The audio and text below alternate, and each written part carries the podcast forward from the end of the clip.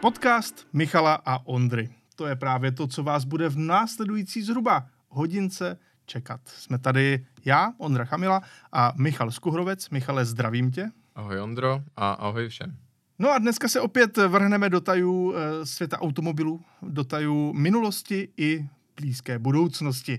No a Michale, začneme eh, tou ne zas tak vzdálenou minulostí a to je náš předchozí podcast a my bychom chtěli malinko s vámi probrat vaše odpovědi na našem YouTube kanále, eh, kde jsme se ptali vlastně na vaše zajímavé a oblíbené zvuky u aut, které nejsou vyloženě zvuky motorů, výfuku a tak dále. Tedy na takové docela specifické téma. No a Michale, ty si tam vybral uh, několik zajímavých odpovědí.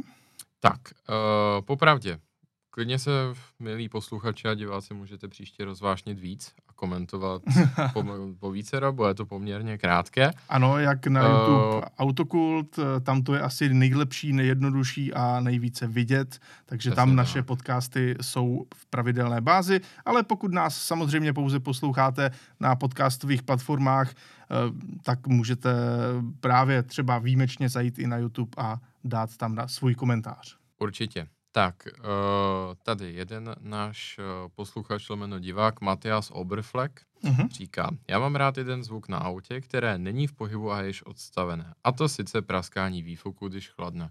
K tomu se určitě můžu přidat.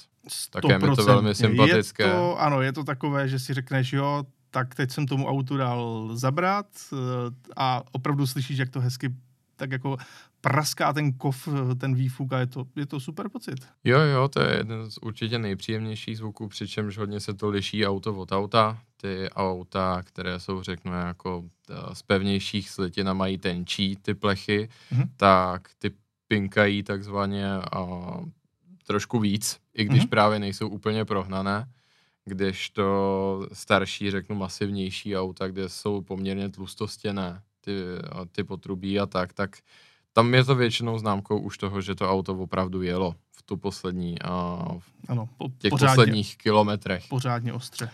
Tak, uh, další komentář se mě pobavil, to jenom řeknu, to je bez komentáře. Karel Schiller píše, hudba a neb taková ta věc, co lidé poslouchali, než vynalezli 12 válec. Tak, tento, tento komentář si ode mě odnáší velké ocenění.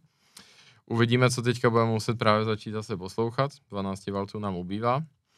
Uh, dále Tilak 97 píše, když už jde o ty zvuky, máte v autě sportovní blow-off ventil? Já upřímně nemám.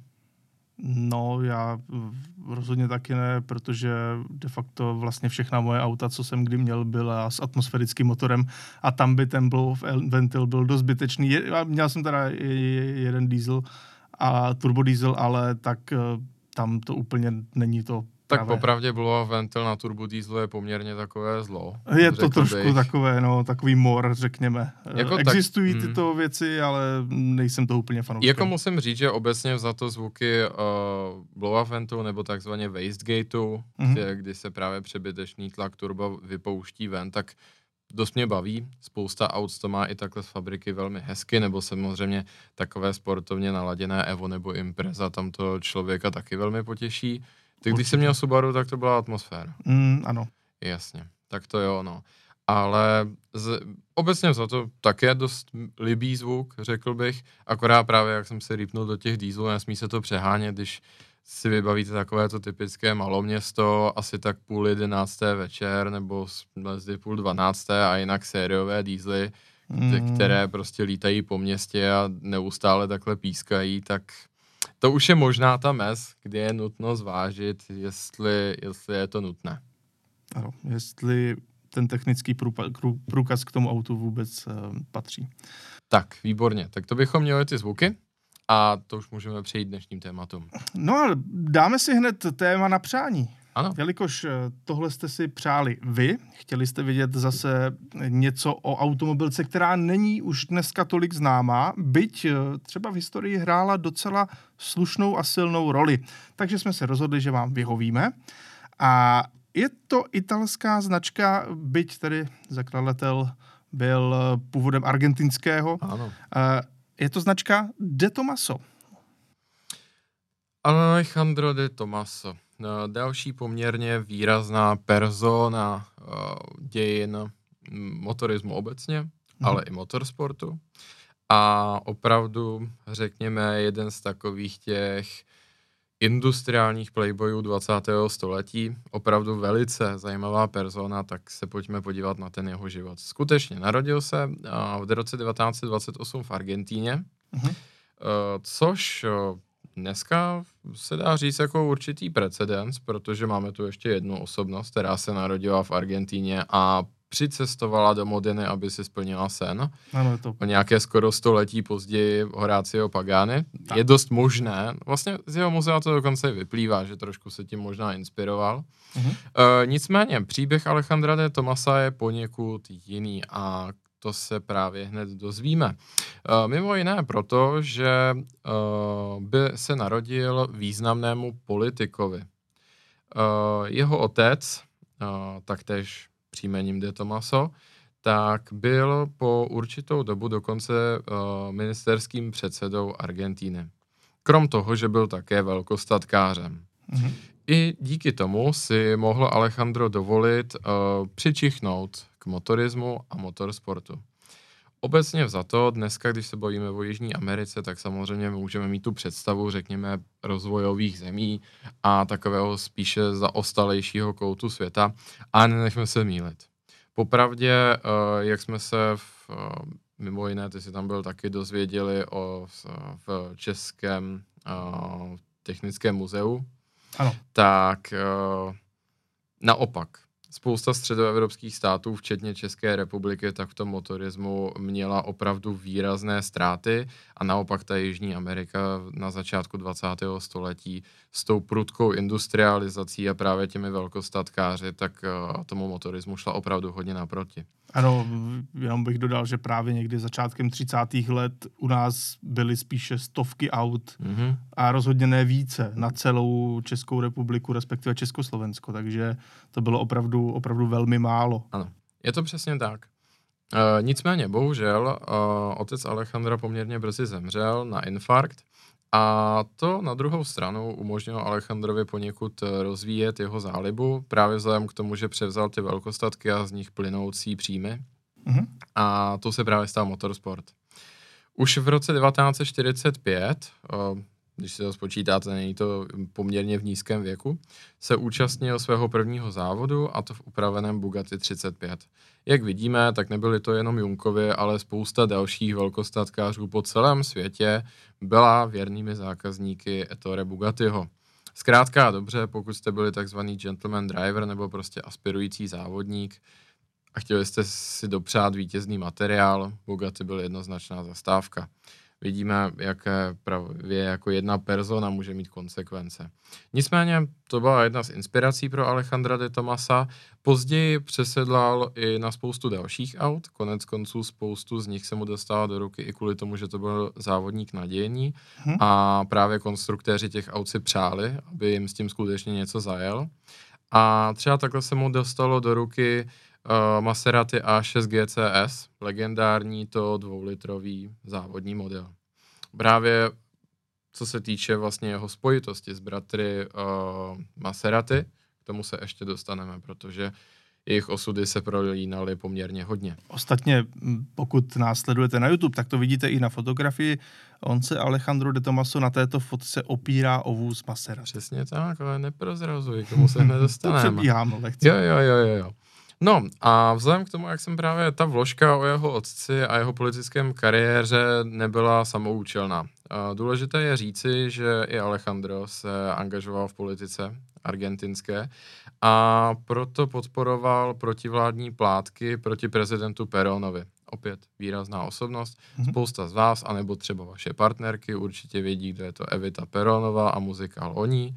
To byla jeho legendární manželka, právě řekněme diktátora Perona. E, nicméně ten, kdo tohohle z toho politického boje a pokusu o puč vyšel vítězně, byl právě Peron a proto De Tomaso spolu s dalšími odbojáři museli jednak opustit politickou scénu a jednak museli na dobro opustit Argentínu. E, právě díky jeho zálibě a v spojitosti s motorismem, tak pro něj jednoznačná volba byla právě Itálie a konkrétně Modena.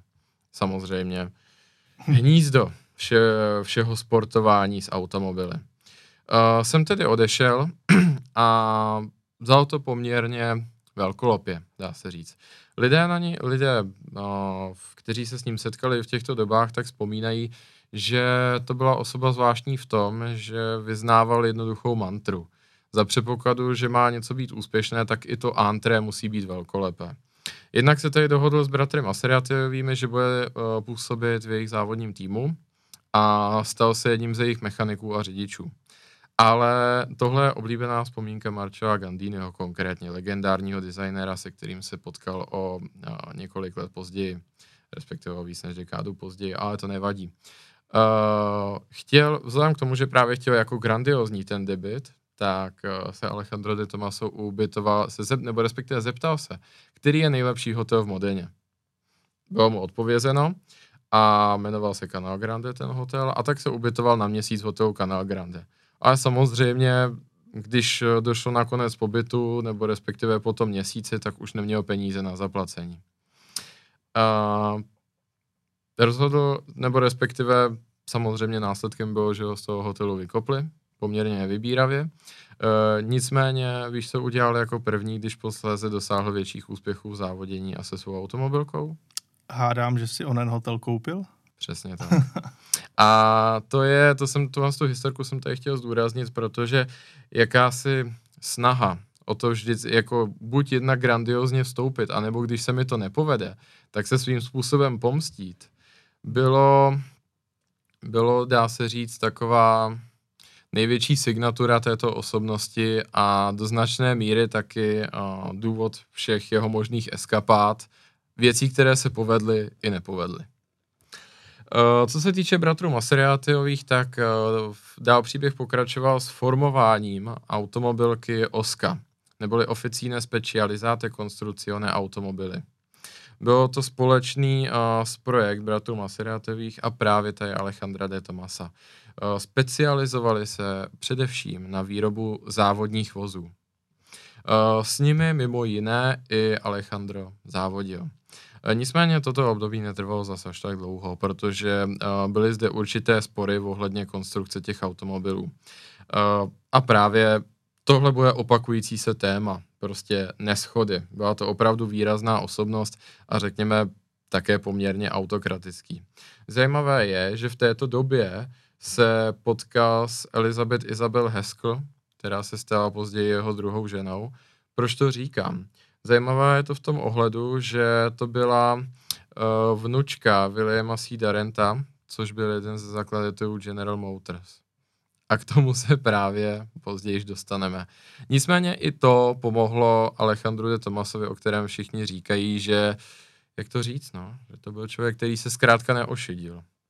Uh, I tohle to byla jedna z věcí, která mu poměrně pomohla. Samozřejmě oni si s jeho druhou manželkou hodně rozuměli, protože ona sama byla aktivní závodník.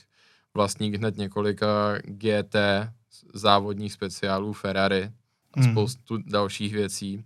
Ale mimo jiné jim to samozřejmě pomohlo také v tom, že všechny další biznesové výpady Alejandra měly, řekněme, nebylo to samozřejmě klíčové, on se skutečně dovedl uživit sám, ale měl zkrátka příbuzné na, řeknu, správných místech. Byť zajímavé je, že začátek té automobilky byl spjatý právě naopak eh, s Nemesis General Motors, a to s Fordem. Hned se k tomu dostaneme. Protože z Osky tedy Alejandro de Tomaso odchází a zakládá svoji automobilku v roce 1959. Zprvu se zaměřuje pouze na závodní automobily. Poměrně se mu to daří, to je jeden z prvních průkopníků motoru umístěného za řidičem. Typicky uprostřed. Nebyl jako Ferdinand Porsche, nedával to až nad zadní nápravu, ale uprostřed. V tom byl poměrně velký vizionář a víš, kdo mimo jiné si také u něj měl objednat konstrukci závodního vozu? To netuším. Frank Williams. Tak to je opravdu velmi vyhlasné jméno. No, Sam to jeho, je. jeho tým Williams stále a to je, úřaduje ve A Formule to 1. je zkrátka fascinující, jak je ten svět malý, protože nejenom, to jedno z prvních vlastně aut pro Formuli 1, nakonec toho sešlo, nejspíš opět nějaké neschody, řekněme, si objednal Frank Williams, ale ten, kdo na tom pro spolu s Alejandrem de Tomasem pracoval, byl kdo jiný než Gianpaolo Dallara, kterého tady taky zmiňuji asi tak co pět podcastů, ano. protože jakmile jde o špičkové auto, ať už soudobé, třeba Maserati MC20, nebo jakýkoliv závodák 60 let dozadu, tak typicky v tom má prostě Gianpaolo Dallara. No jistě, jméno Dallara je naprostá ikona závodních aut. Pokud člověk chce mít špičkové závodní auto, tak tam rozhodně neudělá ano. chybu. Dodnes. Je to tak. Je to tak. A uh, to byla konstrukce těch závodních aut. Nicméně mělo to jeden, řekněme, takový škráloup. Uh, současníci vlastně Alejandra de Tomasa a hlavně ti závodníci, kteří od něj měli nakupovat, hmm. se shodovali, že to byly skutečně výtečná šasí, za což bez pochyby mohla i spolupráce s Dallarou. Ale mělo to jeden problém. Uh, de Tomaso, na rozdíl od Ferrariho, který uh, slavně pronesl, kupujete si ode mě motor, všech ostatní je zadarmo, tak De Tomaso uměl šasy a právě uměl si kolem sebe udělat tu infrastrukturu na hmm. stavbu hmm. šasy, ale nikdy, nikdy nepostavil vlastní motor. A právě ty závodní automobily byly typicky uh, postaveny kolem těch motorů Oska, které skutečně dál i v těch dalších letech po osamostatnění od Maseratiových nakupoval, ale toho nejlepšího materiálu se mu zkrátka nedostávalo. Uh, hodně vyráběl takzvané malorážky, čili formule uh, s objem, motorem v objemem 750 kubíků, litr, něco přes litr. Zkrátka úplně ten materiál na tu top kategorii, kterou hmm. jde naopak jakoby typicky měl uh, určitě navrh a byl fenoménem Enzo Ferrari, který zásadně stavil 12 válce anebo velkoobjemové 4 a 6 válce, hmm. tak zkrátka tam na to neměl. Uh, nicméně uh, měl, co určitě měl, Alejandro de Tomaso byl podnikatelský duch a do uh, výroby sportovních aut pro běžné řidiče se hrnul s mnohem větším nadšením než Enzo Ferrari. Kde u Ferrariho to byla, řekněme, taková spíše nutnost, nebo respektive zkrátka dobrý nápad, jak fundovat to závodění, De Tomaso a priori v tom viděl způsob, jak se dostat na biznisový vrchol a celkově nakupovat toho čím dál víc v té biznesové sféře, když to hmm. tak řeknu. A tak jsme se dostali k prvnímu vozu, který nese znáček De Tomaso. Mimo jiné uh, znáček De Tomaso je argentinská vlajka hmm. a na něm stylizovaná, na ní stylizované T, ale to T je stylizované do podoby uh, cejchu, který se vypaloval na krávy na té jeho farmě. Vzpomínka jasně. na Argentínu jasně, svým způsobem. Jasně. A právě tohle je, na co, to, to, co tady vidíme, anebo teďka si o tom vyslechnete, pokud jenom posloucháte, je první vozidlo Alejandra de Tomasa silniční, což je Valelunga. Těch se vyrobilo skutečně málo, ale bylo to auto poměrně unikátní právě tím motorem umístěným uprostřed. Mm-hmm skutečně vizionářské, kdy právě uh, na rozdíl od Enza Ferrariho, až, který se na to dostal až s Dinem, tak De Tomaso se doslova hrnul do těch vozidel s motorem uprostřed. A Valeonga byla mimo jiné zajímavá tím, že hlavní nosná struktura toho šasí vedla středem toho auta. Tím pádem se hovoří o autě s takzvanou páteří, mm-hmm. nebo respektive s páteřovým šasy, Uh, právě maličko hledám slova, protože dále už se to moc nepoužívalo. Byla hmm. to poměrně složitá a drahá konstrukce, ale podle lidí, kteří s tím autem jezdili, tak uh, to bylo poměrně užitečné. To auto bylo podle všeho dosti schopné. Já jenom doplním, že Valelunga samozřejmě, to auto se jmenuje podle španělského závodního okruhu uh, a má uprostřed uložený čtyřválec s výkonem něco málo přes 100 koní, takže bylo to spíše takové to lehčí, menší sportovní auto a ono to i podle toho vypadá, je to, trošku to připomíná možná některé Lotusy starší, byť uh, ta přídě samozřejmě taková ta typicky italská, ale celé ty rozměry toho auta opravdu byly spíše kompaktní. Mm-hmm. Tak a teďka přichází naprosto klíčový moment. Rok 1964, mm-hmm. kdy další, mimo jiné farmář, měl kuřecí farmu, a opravdu jako pronikavý biznesmen, Carol Shelby, se spojil s Alejandrem de Tomasem. nebo respektive kontaktoval ho do Itálie. Mhm. A stejně tak, jako když se spojí křesadlo a střelný práh, tak tohle byla velká rána, ale nemělo to dlouhého trvání. Konkrétně to trvání bylo v zásadě jenom model P70, což byl čistě závodní prototyp. Uh, nicméně Carol Shelby dodal svoje know-how, cizelované právě účastí v Le Mans, závoděním za Aston Martin, nebo spoluprací s Fordem a tak dále a tak dále. A mimo jiné celkově se k tomu autu dostala ta americká infrastruktura, mimo jiné designer Peter Brock. Proč ho tady zmiňuji? Není to úplně uh, známá osobnost, ale jestli jste si někdy prohlíželi z fotky ze setkání masokárů, nevím, Challenger, Mustangy a spousta dalšího, tak někdy jste možná viděli, že na krytu hlavy anebo na sání byl takový stylizovaný nápis Brock. To, takže ani toto jméno nezůstalo úplně v mm-hmm. uh, historii jako zapadnuté a během těch 60. let a i do těch pozdějších let, tak Peter Brock si založil vlastní tuningovou firmu. Co tím chci ilustrovat? Opět jakoby tu zajímavou věc, že ten svět automotivu je úplně sku- neskutečně provázaný.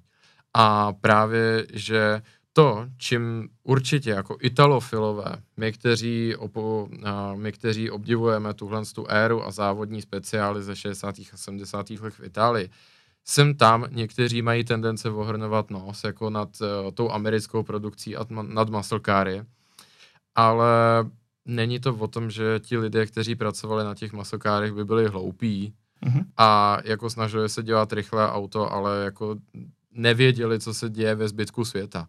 Oni to věděli moc dobře. Právě, že Peter Brock moc dobře věděl, jakým způsobem, i Carol Shelby, mm-hmm. jakým způsobem se dá vyrobit opravdu super sportovní, ultralehké auto italským způsobem. Akorát na to zkrátka zcela jako dobrovolně a vědomně ve finále s Kobrou a se vším dalším šli z té druhé strany. Ale všichni to byli schopní inženýři a navzájem se inspirovali. Ono je taky o to co vlastně očekávají zákazníci. A v mm-hmm. Americe tam byl jednoznačný, jednoznačná poptávka právě po masokáru mm-hmm. v tom původním slova smyslu, tedy obrovské, pohodlné, veliké auto, které má extra silný motor a vůbec nejde o to, jak to zatáčí a tak dále. Takže samozřejmě je to prostě jenom o tom přístupu. Víme, co se bude prodávat, budeme vyrábět to, co lidi chtějí. Jednoduché. Je to přesně tak? No a co lidi chtějí, to je přesně to, na čem jsem uh, De Tomaso neschodl s Karolem Shelbym hmm. a proto už neuběhly ani dva roky a oni se doslova začali nesnášet. Ale naprosto neskrývaně. Komu nicméně zůstaly ty kontakty ve Fordu, paradoxně, ač manžel, že jo, vnučky zakladatele General Motors, mm-hmm. tak byl právě De Tomaso. A tam vzniká jeho první sportovní vůz, řekněme, De Tomaso Mangusta. Asi se ptáte, proč se to jmenuje Mangusta. Mangusta není žádný závodní okruh, hmm. ale Mangusta je malá šelma, která v zásadě jako jediná se, na světě se živí kobrami. A tady je právě jako další, uh, další vendeta ano. Uh, právě Alejandra de Tomasa, protože on se s Kerovem Shelbym tak neuvěřitelně pohádal že, a nemohl mu to právě nikdy zapomenout a chtěl se mu prostě pomstít s tím, že když teda Carol Shelby vytvořil auto jménem Cobra, tak on svoje auto, které bude dozajista lepší a prodá se ho víc, pojmenuje po zvířeti, které žere kobry. to je tak úžasné. Je, yeah, je. Yeah. Uh, nemluvím o tom, že když se na tohle auto podíváte, ten design je skutečně, řekl bych, hezký. Tady mm-hmm. ho máme v takové jako brutálnější formě, právě v té černé a s těmi hodně leštěnými koly. Uh, nicméně uh, ty první prototypy byly poměrně decentní až subtilní, řekl bych. Hodně se podobají třeba Kuntáši, Stratosu a dalšímu, protože, jak už jsem avizoval, autorem je Marcello Gandini. Hmm. Známý to uh, designér supersportu ze 60., 70. a 80. let v Itálii. Uh, když se na to auto podíváme z boku, uh, nebo respektive takhle z toho čtvrtkového profilu. Mm-hmm. Uh, co určitě stojí za zmínku je, že minimálně za mě je to auto extrémně podobné Alfa Romeo Montreal, která mimo jiné vznikla v dost podobné době. Uh, spousta lidí Montreal uh, porovnává s Kuntášem, ale popravdě nej, jako z díla Marčova Gandhineho mě dvě nejpodobnější auta sobě přijdou jako Mangusta a Montreal, protože třeba Mangusta má taky ten motiv, kdy ta boční okna přechází v takové, řekněme, jakoby větrání. Takové žábry. Žábry, mm-hmm. přesně tak. To má Montreal, teda to má horizontálně, Mangusta to má vertikálně. Stejně tak eh, motiv se čtyřmi kulatými světlomety v té zamračené kapotě a sání. Montreal hmm. na to má ještě ty zajížděcí krytky, Mangusta to má otevřené. Uh, nicméně, opět řekl bych, uh, designově velmi povedené.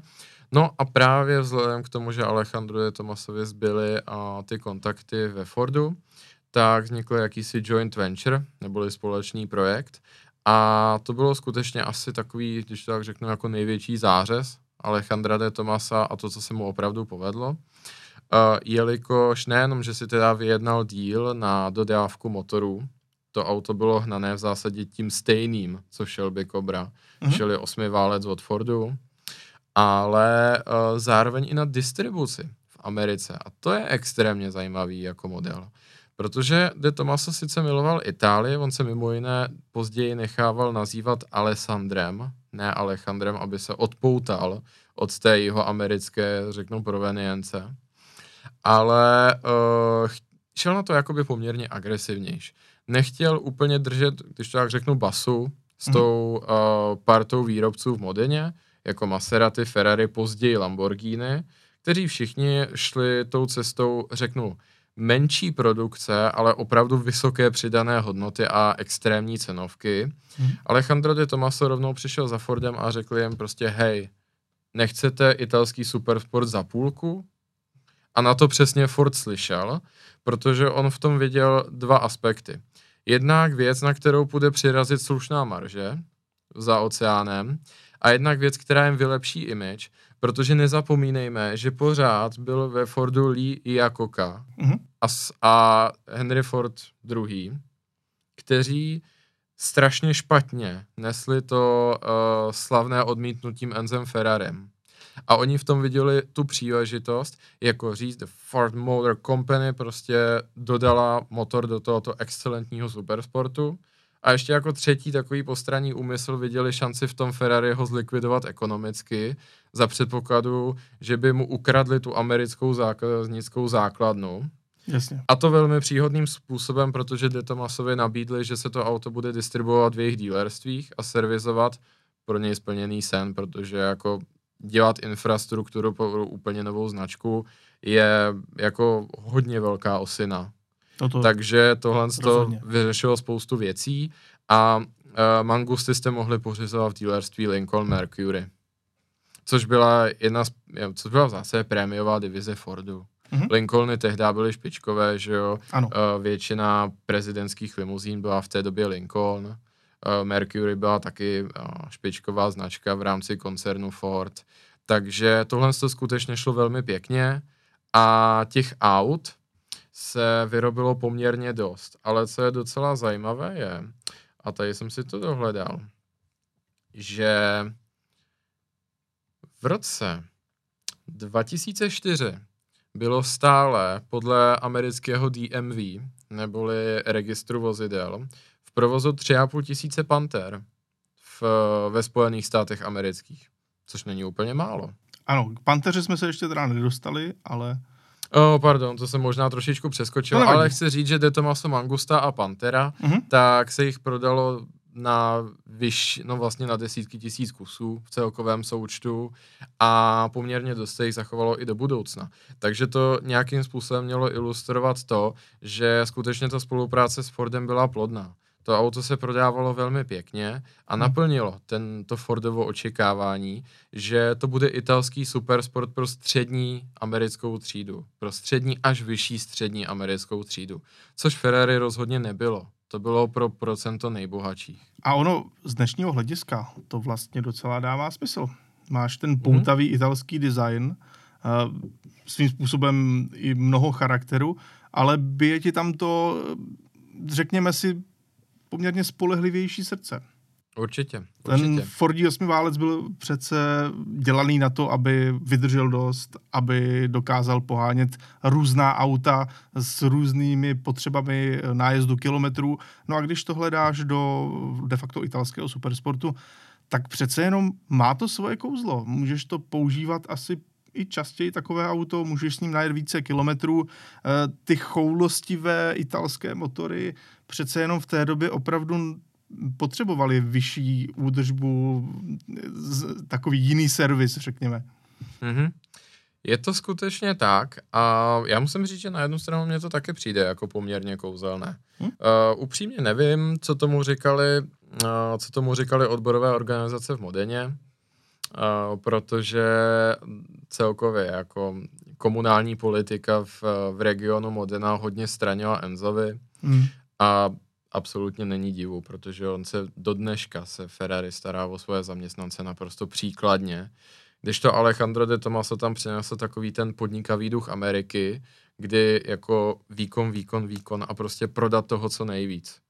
Když to Enzo Ferrari i do dnešní doby to tam pořád zůstává, je, že není potřeba toho vyrobit nejvíc, je potřeba to akorát prodat co nejdráž a hlavně v obě dva z minimálně hodinu. No jasně, já jsem byl na návštěvě továrny v Modeně a můžu to naprosto potvrdit, respektive ne v Modeně, ale tam je krásné, jak oni opravdu, jejich kantýna vypadá jako velmi, velmi dobrá restaurace s obrovským výběrem jídla a ty lidi se tam opravdu odpočívají, dlouze obědvají a má to, má to své hezké kouzlo a hlavně to je takové typicky italské. Ano, je to skutečně tak, ale nakonec je hezké, že přes všechny tyhle ty jeho plány, tak oni, přesně jak říkáš, jako ten nápad byl opravdu jako kreativní, mm-hmm. prostě spojit tu, ten italský flair, tu extravaganci a tu spolehlivou americkou techniku.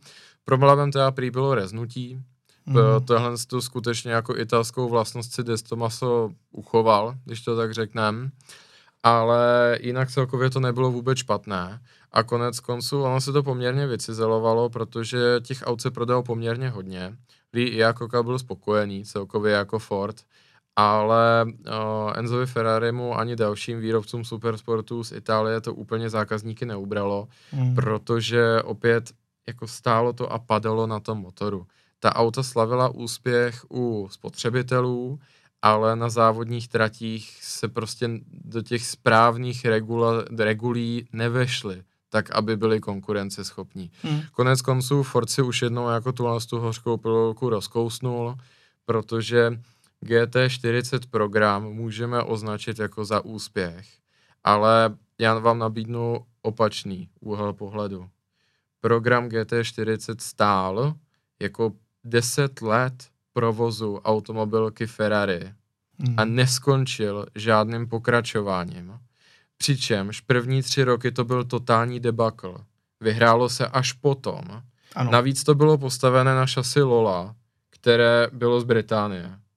A nebýt Carola Shelbyho a té obrovs a mimo jiné Kena Milese a determinace těch zúčastněných a hlavně zhruba miliardy tehdejších dolarů, což je naprosto nechutné číslo, to tak, se to, tak se to prostě nestalo.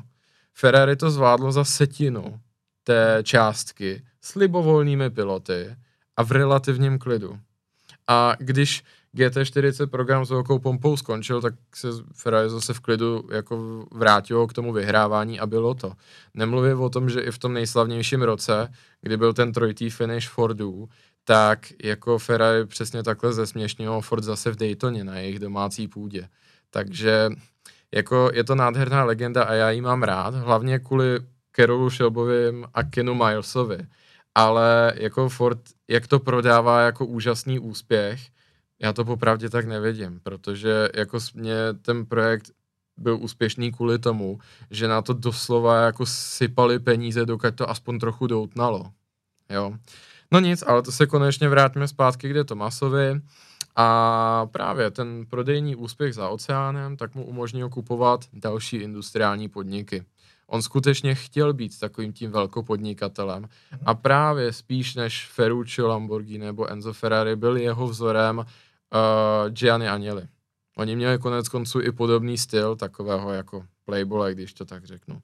A proto koupil karosárnu Vignale, karosárnu Gia, výrobce motocyklu Moto Guzzi a konečně, ale velmi zajímavým způsobem, koupil i Maserati. Ale ku podivu nebyla to vendeta. On s bratrem Maseratovi neměl tak špatné vztahy. Tam byl problém v tom, že Maserati se dostalo pod vládu Citroenu v těch 70. letech. A v první polovině 70. let uh, Citroen poměrně chladnokrevně vyhlásil, že Maserati zlikviduje. Že už se mu to mhm. zkrátka nevyplácí. Konec konců, oni francouzi tohle moc jako neumí, jako řeknu, vést ty italské automobilky, co vyrábí supersporty. No, ale to zděsilo italskou vládu, Eh, odborovou organizaci eh, pracovníků v automobilovém průmyslu, samozřejmě i komunální politiku v Modeně a tak dále, prostě byl oheň na střeše, že to se nesmí stát. Byl to příliš velký podnik na to, aby eh, se tohle tom mělo takhle jako skončit. No a vtip byl v tom, že se do toho pustila italská vláda a i právě díky jeho vyjednávacím schopnostem Tady se ty názory maličko různí, někdo to prezentuje jako, že potom De Tomaso hned skočil po téhle příležitosti, ale myslím si, že ten správnější výklad a ke kterému je víc zdrojů je ten, že italská vláda jako do De Tomasa šťouchla, že mu pomůže nějakými výhodnými úvěry a tím, hmm. že se přimluví u těch odborářů, aby se teda zasnažili, když on, se když on Maserati převezme za solidních podmínek. A tak se také stalo. Konec konců, tady se dá říct, že měl De Tomaso možná je trošku štěstí, protože v té době uh, vyráběl vozy, které se úplně nabízely, že by šly rebrandovat jako Maserati. A tak se také stalo. Skutečně převzal Maserati a model uh, De Tomaso Devil, který byl také plánovaný pro americký trh, ale nejenom pro něj, což byla vlastně sportovní limuzína, se záhy stal Maserati Quattroporte. Po několika málo úpravách. Takže konec konců to převzetí Maserati nebylo tak neúspěšné. A popravdě z těch, jakoby, kdyby bylo mas, příběh Maserati písnička, tak on má vždycky taková intermeca, jo, řekl bych. Tak tohle z toho intermeco bylo asi to nejhezčí a nejúspěšnější, protože, a teďka přeskočím, Alejandro de Tomaso se později zbavil Maserati uh, v těch, řeknu, slabších dobách, které vedly vlastně k zániku celého jeho impéria, tím, že ho prodal právě Aniliově Fiatu.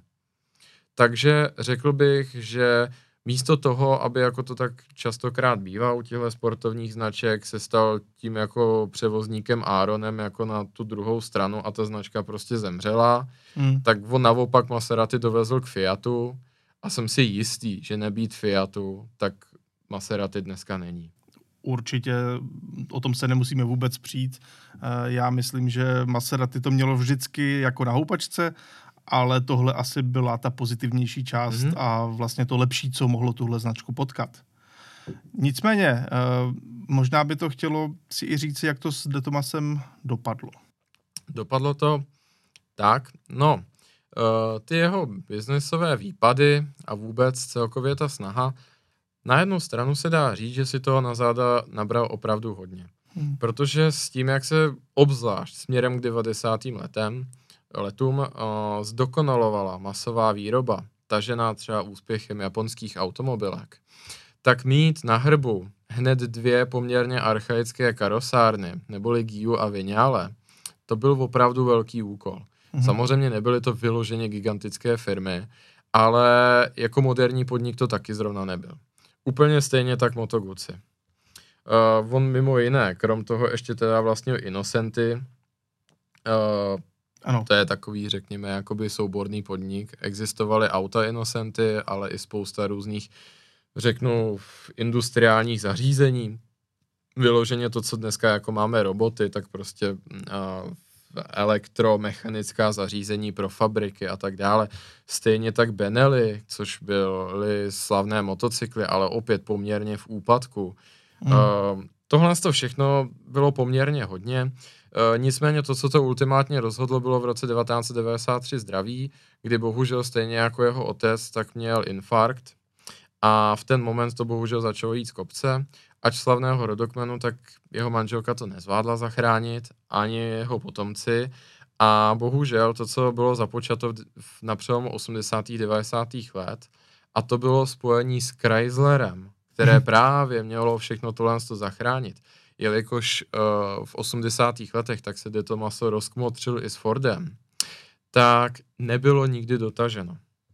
A proto se dá říct, že v roce 2003, kdy Alejandro de Tomaso zemřel, tak automobilka došla svého zániku. Později se objevilo hned několik plánů na její revitalizaci, ale ty všechny byly víceméně neúspěšné. Uh, dokonce existují i hodinky jménem De Tomaso, nicméně nemá to s tím už zásadně nic společného. Po té likvidaci v roce 2004, tak uh, byl zde další pokus, jak to oživit, značka, uh, která se o to chtěla pokusit, jeden průmyslový podnik, nicméně ani nemá smysl se tím zabývat, taky to poslali do likvidace. Až před pár lety, myslím, že to bylo v roce 2015, tak byla dražba právě duševního vlastnictví spojeného s De Tomasem, čo je značka, brand a tak vůbec. A uh, koupila uh, koupila uh, čínská investiční společnost Ideal Team Ventures. Prvotní zprávy byly takové, že pod značkou De Tomaso budou vyráběny čínské automobily. Což je samozřejmě takový ten takové to kliše, které my jako Evropani asi nenávidíme, dá se říct. Je to něco jako MG, co si představujeme, že se prostě vezme tak hezká tradiční značka, být s pohnutým osudem a nalepí se to na levně vyrobené auto se čtyřválcem nebo elektrikou a, a nic z toho, když se to tak řekne, co se týče toho rodokmenu. Ale tohle nakonec vzalo obrat, který je poměrně, řeknu, šťastný, nebo minimálně nás může víc potěšit, byť jako se zrnkem soli, jo. ještě uvidíme, jak to dopadne. Nakonec se ukázalo, že Ideal Team Ventures jsou ve skutečnosti docela automobiloví nadšenci. Já jsem se dokonce na uh, Villa de Estě u jezera Como, na slavném konkurzu de Eleganza, s tím, zakladat, s tím současným vlastníkem De Tomaso setkal. Je to opravdu velký automobilový nadšenec, ač Číňan, ale on má, uh, on má hongkongský pás, jo. Hmm. A oni hongkongští Číňané jsou docela něco jiného, jak ano. tam byli pod nadvládou Britů několik desítek let. A oni se rozhodli, ten jejich plán je, že nebudou vyrábět levná čínská auta prostě, nebo nějaká čínská auta jako se značkem De Tomaso, ale že oživí supersport, eh, výrobu supersportů. Vlastně jsou to jenom nadšenci z Číny, ale spíš jako mají to evropské smýšlení, když to tak řeknu. Mm-hmm. A to je teďka zajímavé, co nám vzniklo. Tady Supersport P72. Už dlouho se nám to vaří, ještě se to pořád nedovařilo, nicméně, když se podíváme na ten design, je opravdu dechberoucí. A on vychází z toho závodního speciálu P70, o kterém jsme se tady bavili, že na něm pracoval Alejandro s Carolem Shelby. Na to to má navazovat. Čili prostě uh, pokračování toho tématu lehkého supersportu 60. let, který soutěžil na Le Mans. Něco jako bylo Ferrari 312, P4, P3, P4 a tak dále. Mm-hmm. No a to auto jsem viděl zblízka na to, že, no, tady ho zkoumám. To je fotografie Michal kouká na věci. Ano, přesně tak. uh, a musím říct, že na to, že je to koncept, tak to, nebo koncept, předsériové auto řeknu, tak to zpracování je špičkové. Opravdu špičkové, jako neschodal jsem na tom chybu a to jsem se snažil fakt jako hledat do detailu úplně, co to šlo, být jako hnidopich. Uh, Takže je to o něco lepší než Tesla. ne, ne, musím říct, že tohle to, bych to přirovnal, no. Jako to je opravdu jako špičkové zpracování. Vedle toho stál produkt uh, známé karoceria Touring, když jsem velkým fanouškem. Ta auta byla srovnatelná. Hmm. Ale ono to má jeden důvod. Jednak si myslím, že, že na, najal špičkového designéra, protože to auto opravdu uchvacovalo všechny. Na těch fotkách vypadá nádherně, ale naživo jsou ty proporce úplně stejně dobré. To auto, toho poři, fotku jsem pořídil na iPhone. Myslím si, že to vypovídá o tom, jak to auto je krásné. No, a opravdu i ty detaily v tom interiéru, opravdu to vypadá převážně jako švýcarské hodinky. Fakt se mi to líbí. Ten důvod, proč to zpracování je špičkové, se to poměrně nabízí. Právě tahle čínská společnost na to šla poměrně chytře a zaangažovala společnost Capricorn. Ta sídlí v Německu pár metrů doslova od severní sněmečky Nürburgringu a je to společnost o několika málo lidech poměrně, ale řekněme velkém potenciálu a působí jako subdodavatel pro Formule 1, VRC a automobilky, které se angažují v Le Mans a jeden z hlavních projektů bylo Porsche 919, na kterém se podíleli na vývoji šasy. Takže jsou to specialisté na uhlíkové kompozity, karbon jinými slovy, a hlavně karbonové monokoky.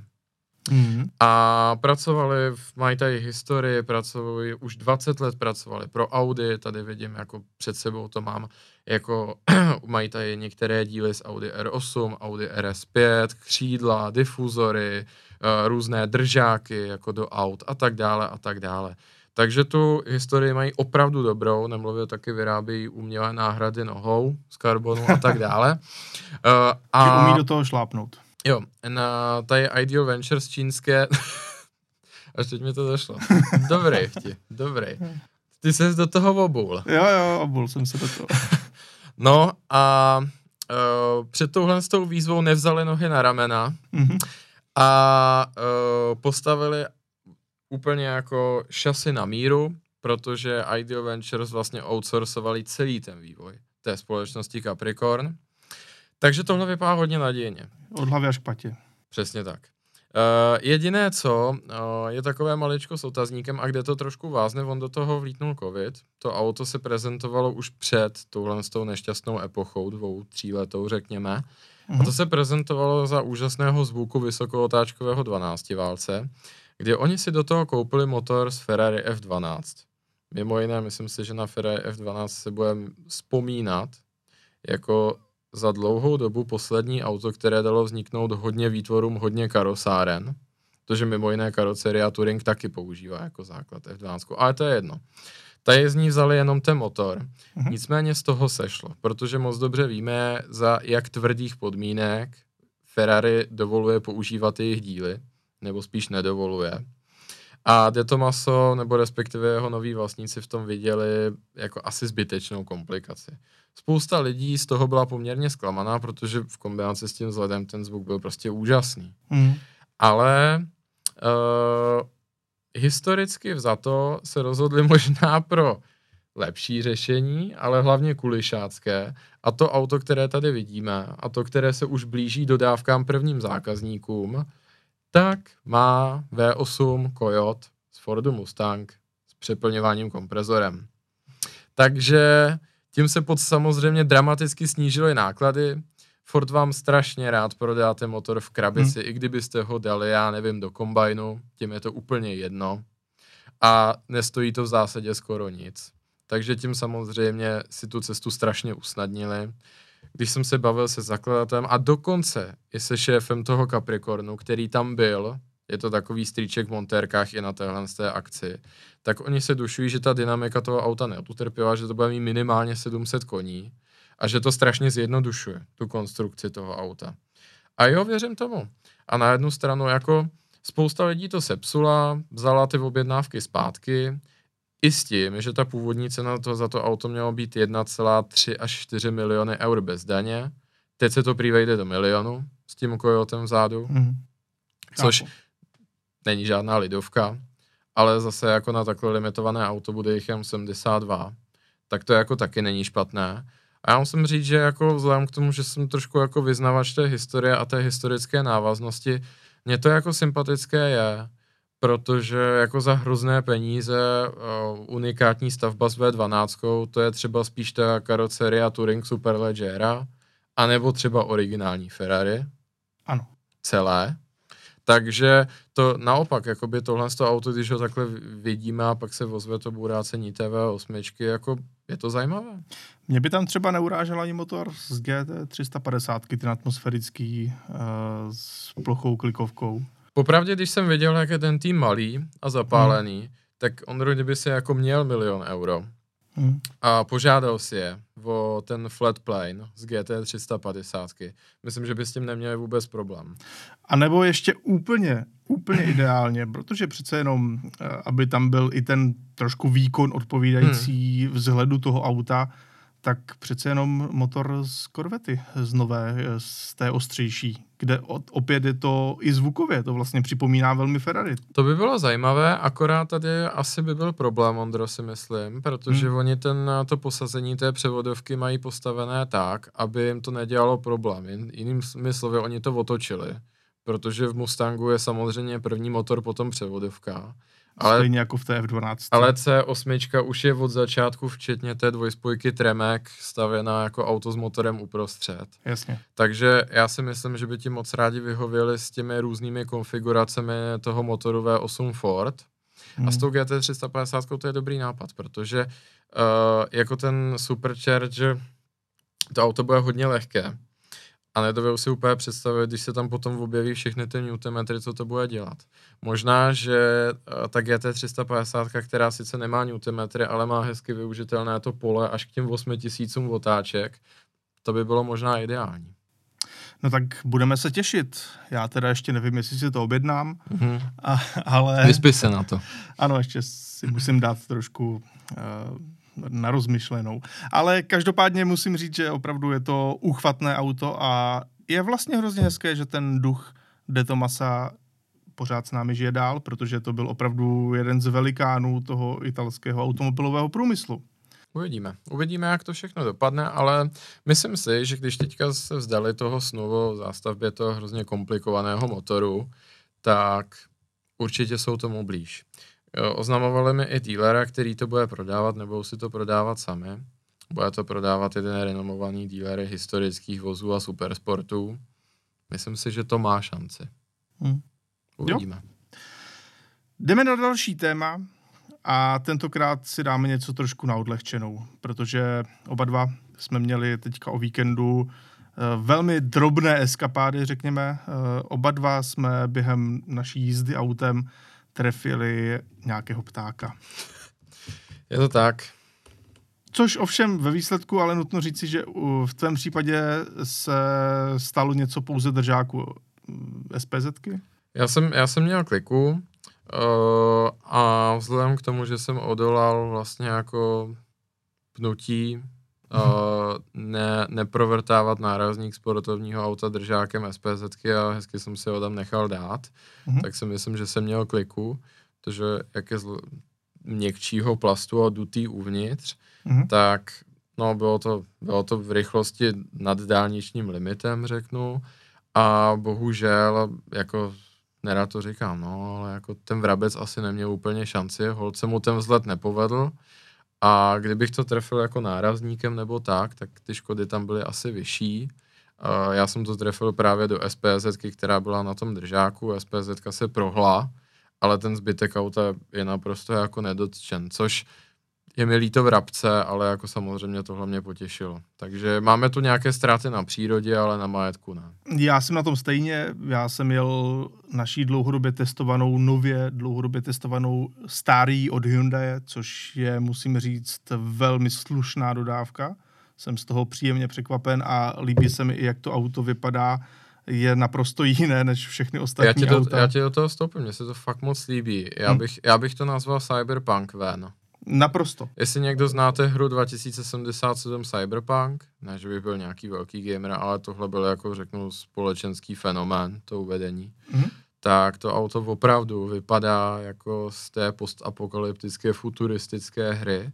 Mně se to strašně líbí, jako, je to zajímavé. A přitom je to jako i dobře fungující auto za relativně rozumné peníze nutno Určitě. No tak o tom nás poučíš v průběhu, příště... až to bude dlouhodobě otestované. Tak, tak, tak, přece jenom Hyundai tady probíráme opravdu každou chvíli, ale v masce, která je opravdu masivní na tom autě. Poslední dva díly. Ale jen předtím jsme to neřešili. Dobře, dobře. To třeba Porsche, tady má stopáž asi tak na 15 minut, mám pocit. Je to tak, no, hold, to, co je nám blízké, no, to tady probíráme Ale častěji. zpátky k těm kancům. Uh, každopádně, já jsem teda taky neměl žádné škody, bohužel ptáček zůstal zapíchnutý v oné mřížce, v oné masce, ale nic se úplně zásadního nestalo, ale tak jsem si říkal, napadlo mě, že vlastně už za mou motoristickou kariéru došlo k mnoha útokům zvěře na můj vůz, respektive ono správně by ekologové On to byl útok řekli, tebe na tu zvěř? Ano, Ondra. správně, jak by ekologové řekli, já jsem těm zvěřím, nebo té zvěři vlijel do cesty, jo, je to tak, ale... Jsi plundroval rajon. Přesně tak. A tak jsem si jenom říkal, Michale, jak ty jsi na tom, jaké je tvé skóre a jaké jsou tvé historky se zvěří? Popravdě vůbec, jakoby moji řidičskou historii, tak zvěř formovala značně.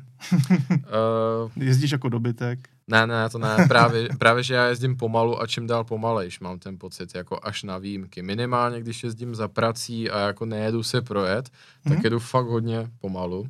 A je mhm. vzhledem k tomu, že nebydlím ve velkém městě, ale až jako za jeho hranicí, tak v obzvlášť, když je tma, tak jedu v zásadě krokem, bych až řekl. A to mhm. právě kvůli těma s těm zážitkům. To, že jednou jsem měl teda to štěstí, uh, smůlu samozřejmě, trefit ve víc než dálniční rychlosti srnu, která světe div se, a tohle je vlastně poučení, pokud se vám to do dneška nestalo něco takového, ta srna vyběhla ze středu, ze středových svodidel u dálnice. Hmm. Takže tam, kde bych ji absolutně nečekal. Jasně. No asi ve, přes 130 to bylo lehce, samozřejmě v odchylce. No, ale uh, rána to byla naprosto neskutečná. Tehdy jako ne, konkrétně to bylo BMW X6.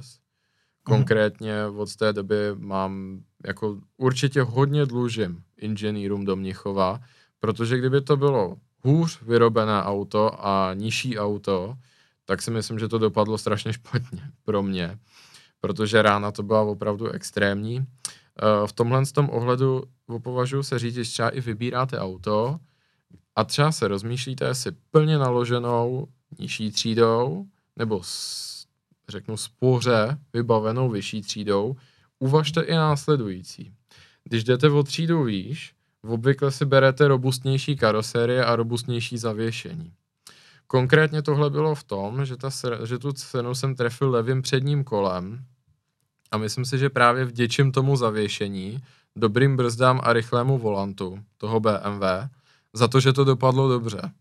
Protože úplně všechno vzal jakoby ten přední nárazník, který se ale otevřel. V ten moment se z toho stal z, le, z levé přední strany takový monopost a vlastně to kolo bylo vidět ze předu i z vrchu a kompleto zavěšení a to vlastně pohltilo ten náraz. Kdyby to bylo zavěšení z takového toho lehkého ohýbaného plechu, jednoduché, tak si upřímně myslím, že to kolo tam nebylo po téhle z té srážce. Jasně. Chápu, a, hla, a hlavně v té dálniční rychlosti, když trefíte to zvíře, tak musím teda mimo jiné vypíchnout, uh, ne všechna legislativa EU je špatná. Třeba systém e-call si myslím, že je na tohle skvělý protože když pojedete, jako se to stalo mě ve tři ráno po dálnici úplně sami, tak mě nevybouchnul airbag, což určitě bylo zamýšleno a bylo to tak skvěle, protože jsem mohl tu situaci dořešit. Vedle mě byl v ten moment ještě kamion.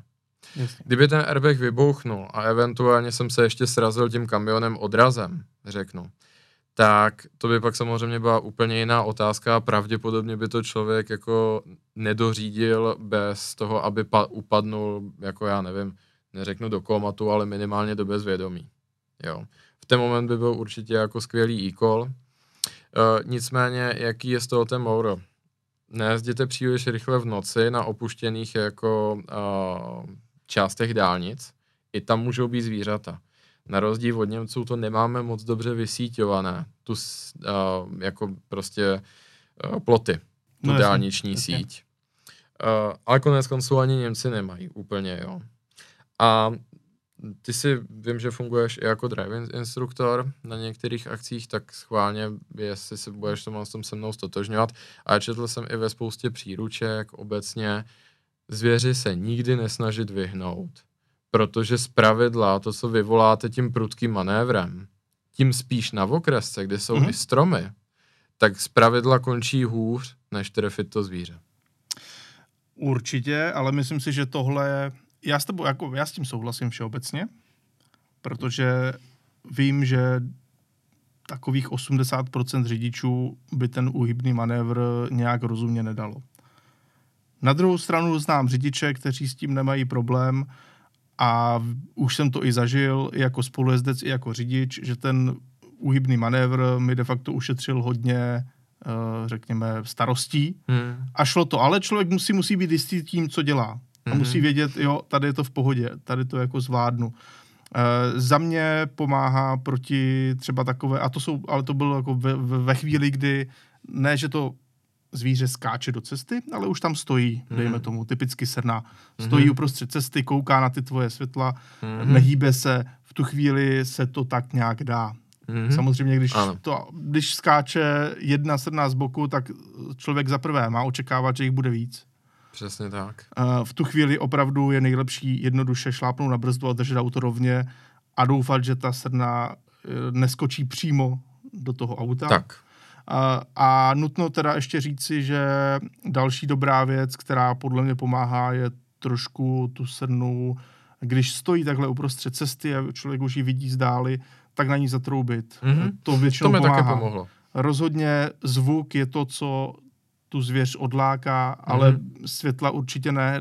Když člověk dá dálkové na sednu, tak ona tím víc Stuhne. zůstane stuhne, stuhne bude koukat Mhm. do těch světel. Přesně tak. Nemá to v tu chvíli žádný význam. Takže já jenom přidám svoje zkušenosti. Dvě, dvě srny už jsem také za svůj život trefil. Obě to bylo na okresce, Mhm. obojí bylo na okresce. Dokonce to bylo od sebe uh, vzdáleno, ty míst, ta místa byla od sebe vzdálena jen několik kilometrů, ačkoliv je to na místě, kde vůbec nebydlím a jezdím tam jako ne zas tak úplně často. Ne zřídka kdy, ale ne úplně často. Takže jednou to teda dopadlo uh, poškozením auta, po druhé naštěstí to poškození bylo úplně minimální, byl tam lehce prasklý nárazník, ale to na první pohled ani nešlo vidět, dokud to člověk opravdu si v podstatě nelehl pod auto. Hmm. Eh, V tom prvním případě to bylo pětkové BMW mimo jiné, eh, tak eh, A oni mnichováci jsou nadšení myslivci a do zvěřiny a tak dále. očividně jo, tak eh, to vyskočila ta srna přímo za zatáčkou, v podstatě v obou případech, Mhm. na okresce v noci, eh, kdy člověk s tím už úplně moc nenadělal a v, u toho pětkového bavoráku tak člověk, tak mi vypadly ledvinky de facto, ty se polámaly sami o A sobě. nebyly to jediný ledvinky, co se polámaly ten den? No, já mám teda, nevím jestli štěstí nebo smůlu, ale obě ty srny nějak utekly, byť asi v neúplně dobrém stavu.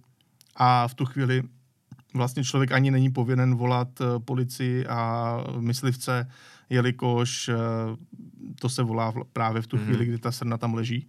A to no, to se dostáváme k té právní radě, Mhm. kterou bych tady řekl, jak se zachovat, když už k tomu střetu dojde. Tady Mhm. jsme si právě řekli, co dělat, co nedělat.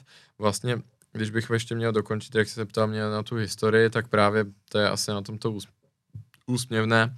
14 dní potom, co se ta X6 opravila, po tomhle nevyhnutelném jako střetu na té dálnici, tak jsem jel a srnec přímo mi skočil do té cesty a trefil jsem ho ještě ve, ve vzduchu na úplně to samé místo, čerstvě opravené. Já jsem myslel, že zešílim.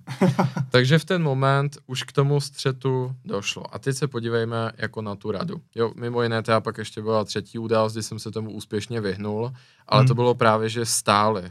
A bylo to stádečko, byly čtyři a já jsem zvládnul tu jejich šestku protáhnout mezi nimi. Ale právě stáli, měl jsem šanci to trošičku rozmyslet a přichystat ten manévr, ne, že je člověk trefil ještě ve vzduchu. Když už k tomu střetu dojde, jste vždycky povinni volat policii. Je to zákon, protože tam dojde ke škodám na majetku, protože zvíře podle občanského zákonníku, ač je nadáno smysly, bla, bla, bla, bla, bla, tak je mimo jiné věc. A Tak. věc je to typicky patřící mysliveckému združení. Takže toto vždycky musí policista zaprotokolovat. Neuplatňuje se tam ta výjimka do 100 tisíc. I kdybyste to přerazili fábí, která má hodnotu 35 celkově, nebo prostě čímkoliv, vždycky, pokud tam, tam to zvíře je, pokud to skutečně nebylo tak banální, že to zvíře odhopkalo, Mhm. mm-hmm. tak vždycky musíte zavolat policii. Pokud tak neučiníte, je to přestupek, ta škoda může být dost velká. Mimo jiné teďka od kamaráda, který je myslivce, jsem se dozvěděl, jaká je zhruba hodnota jak jelena k odstřelu. Mhm. Tušíš? Netuším, absolutně. Může, dobrý jelen může být i přes čtvrt milionu. Hm, Tady. Jo. Takže nezahrávat si s tím. A už vůbec ne si to tahat domů. Neberte jasně. to tak, že cena útěchy bude srnčí guláš, nebo uh, kožešina z lišky, nebo tak. Mhm. Pokud by se na to přišlo, a to typicky tam ty svědky na to máte, tak to může být i trestný čin. Mimo jiné je to pytláctví, když to nazveme tím obecným termínem. Takže tohle v žádném případě nedělejte. A velice často se v těch regionálních zprávách objevuje, jakože řidič v noci srazil srnu, ještě na místě ji vyvrhl. To svědčí o tom, že jako ono se na to přijde, No jasně, typicky. no jasně. Jako nevěřili byste tomu, ale není to tak, že by jako policista, když by tam našel jako srnu sraženou nebo tak, nebo, nebo sraženou třeba OK, jo, ale vyvrhnutou, že by si řekl dobrý, jenom se to odstáhlo do, do Pangeitu a tak, tohle se skutečně vyšetřuje. Takže Mhm. vždycky tu policii volejte, je to lepší pro všechny, mimo jiné, myslím, že většina lidí má pojištěná auta, takže Tak, určitě to bude samozřejmě. potřeba i z tohohle důvodu. Mhm. Souhlasím naprosto. Uh, já bych ještě jenom teda na to navázal i nějakými uh, těmi, ne že humornými, tohle úplně není humorné téma, ale nějakými historkami z mého okolí. Uh, znám třeba člo- člověka, který uh, měl velkou škodu na autě v řádu 100 tisíců jen kvůli zajícovi. Mhm. Zajíc proletěl eh, nárazníkem mřížkou přesně tak, že za sebou zboural i uh, ony další chladiče Mm, to není úplně příjemná záležitost, takže blbý zajíc, ale opravdu byla to velká škoda na zánovním autě. Eh, Dále eh, taková úsměvná jedna eh, historka z, ze zimy, kdy jsme se byli s kamarády eh, projet, eh, bylo to někdy mezi vánočními svátky, eh, velká sněhová vánice, nikde nikdo, takové ty krásně prázdné, zasněžené silnice, eh, tak, jak by to člověk mm-hmm. si Mhm. vždycky přál v zimě, aby alespoň jednou za zimu něco takového eh, objevil.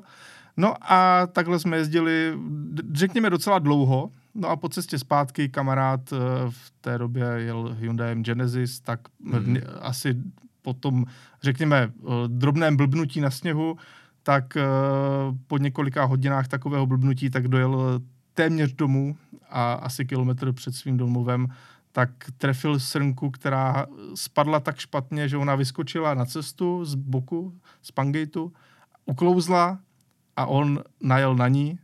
A teďka vlastně nejhorší na tom bylo, že ona nešla úplně z toho auta jako vyprostit. Byla tam zaklíněná za výfuk a tak dále. Což nebylo úplně hezké ani příjemné a strávil takhle právě ještě dalších několik hodin i s policií. Snažili se to s tam vyškubnout jiným autem, tu sednu. Nebylo to opravdu hezké. No a pak ještě jeden, jeden, jeden trošku starší, eh, jedna starší uh, historka, kdy jeden můj kamarád takhle jel a vyskočila se na Spangeitu, trefil to kamion, který jel proti němu. A jak ji trefil, tak ona samozřejmě mm, spadla, od, od, odhodil ji na silnici, kde ona mm, přesně zajela pod jeho Audi A6 S-Line, což je velmi nízké auto. Ale tomu autu nic nebylo. Ona ta srna tak spadla, že zajela pod to auto přímo. A jediné, co se stalo, je, že se namotala na kardan. Což opravdu není nic pěkného. No, to, to Takže opravdu není. Bylo to bez poškození, jenom bohužel to zabralo opravdu mnoho, eh, řekněme, desítek minut, spíše hodin odstraňováním oné srny se z kardanu. Z toho se člověku točí hlava, no, asi v ten moment No. se dají taky zatočila, no nicméně uh, možná ještě jedna taková praktická rada, jak to udělat, abyste tohle to riziko minimalizovali. Mhm.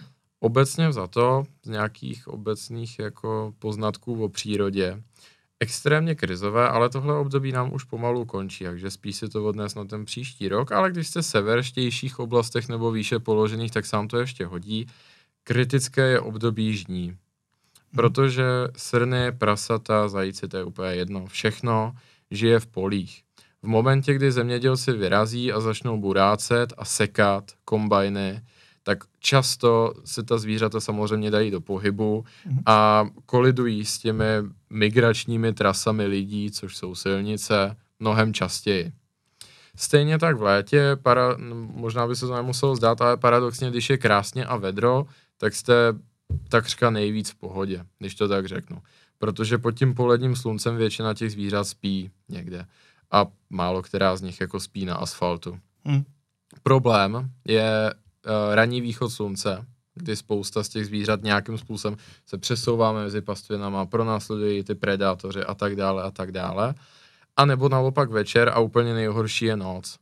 Protože třeba kanci samozřejmě jsou velmi aktivní v noci a tady, jak tady máme ten ilustrační obrázek, hmm. zaplať pambu svině ani kance jsem nikdy netrefil. Já taky ne, ale to a musí být rána. Já bych strašně nerad, hmm. protože z té české zvířecí říše je to v zásadě to nejtěžší, co máme.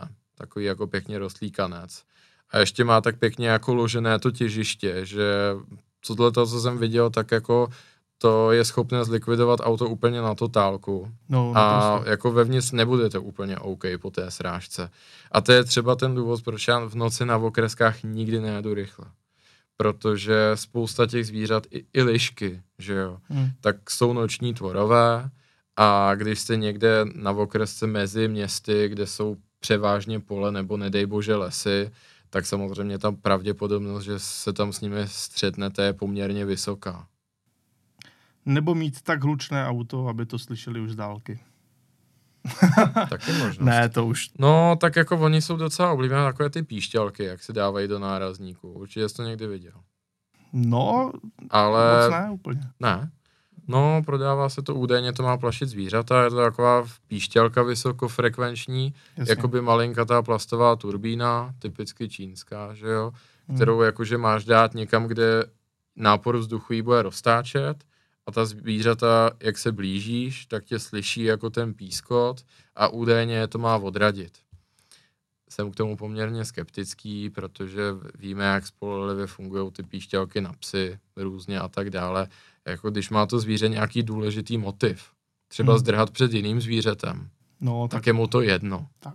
Takže upřímně já si myslím, že nejlepší je tady předvídat, být zdrženlivý, trošku myslet na nějaké tyhle základní zákonitosti a zbytek už je spíš o štěstí. Za mě je teda ještě kritické období říje, to mi připadá, že ta jo, to je pravda. aktivita zvířat je v tu chvíli jako obrovská. No a v neposlední řadě já mám rád v tomto ohledu nová auta, jelikož světla se posunula do takových uh, ro- rozměrů. něco připomněl. Že opravdu uh, dneska ta auta svítí tak skvěle, hmm. Že ještě se svými adaptivními světly a tak dále, že ta jízda v noci mi připadá, pro mě je to jako mnohem uh, klidnější záležitost potom, Eh, když opravdu líp vidím. A já musím říct, co jsme připomněl jednu věc, jednak tuhle tu praktickou a potom zábavnou historku. Eh, v rodině a zase BMW X6, jo. akorát o generaci dopředu, tak máme to auto v rodině a z bezpe- radili se se mnou, co by tam mělo být a já jsem říkal z bezpečnostních důvodů, že mi přijde super dát tam termální kameru. Takže to auto má termální kameru a to její fungování mm-hmm. naprosto předčilo moje očekávání. Fantastická věc za předpokladu, že se můžete dostat k luxusnímu autu nějakému vyšších tříd, kde se nabízí termální kamera. Udělejte to. Na ty střety se zveří je to dokonalé, protože typicky ty termální kamery v současné době jsou spjaté i s tím bezpečnostním softwarem toho auta. Začne to pípat. A, on, a ono to vidí to zvíře, podle toho by se reálně dalo lovit, jo protože do svět špičkových laserových světel je 700 metrů, cirka třeba u sedmičkového bavoráka. Čistě přímo ano. Jo, mhm. ale ta termální kamera vidí to zvíře ještě dřív. Přitom na adekvátní reakci vám stačí pár set metrů max, jo, mhm. 150, 200, i když letíte, takzvaně. Takže ta, a ta termální kamera vás už dopředu v tom poli upozorní, že tam to zvíře je a na tom multifunkčním systému palubním vám jako vyběhne zvětšeně to zvíře a u něho vykřičník. Eventuálně ta X6 umí vyloženě tou mlhovkou poslat světelný paprsek a jako osvítit to zvíře. Dokonalá záležitost. To ano, si myslím, ano. že bezpečnosti a pomáhá zvíře, strašně moc. teda lidi, řekněme jo. to na rovinu. A potom ještě jedna vtipná historka. Někdy se vám může stát, že obvykle jako vy vítězíte nad tím zvířetem. Může to být i opačně.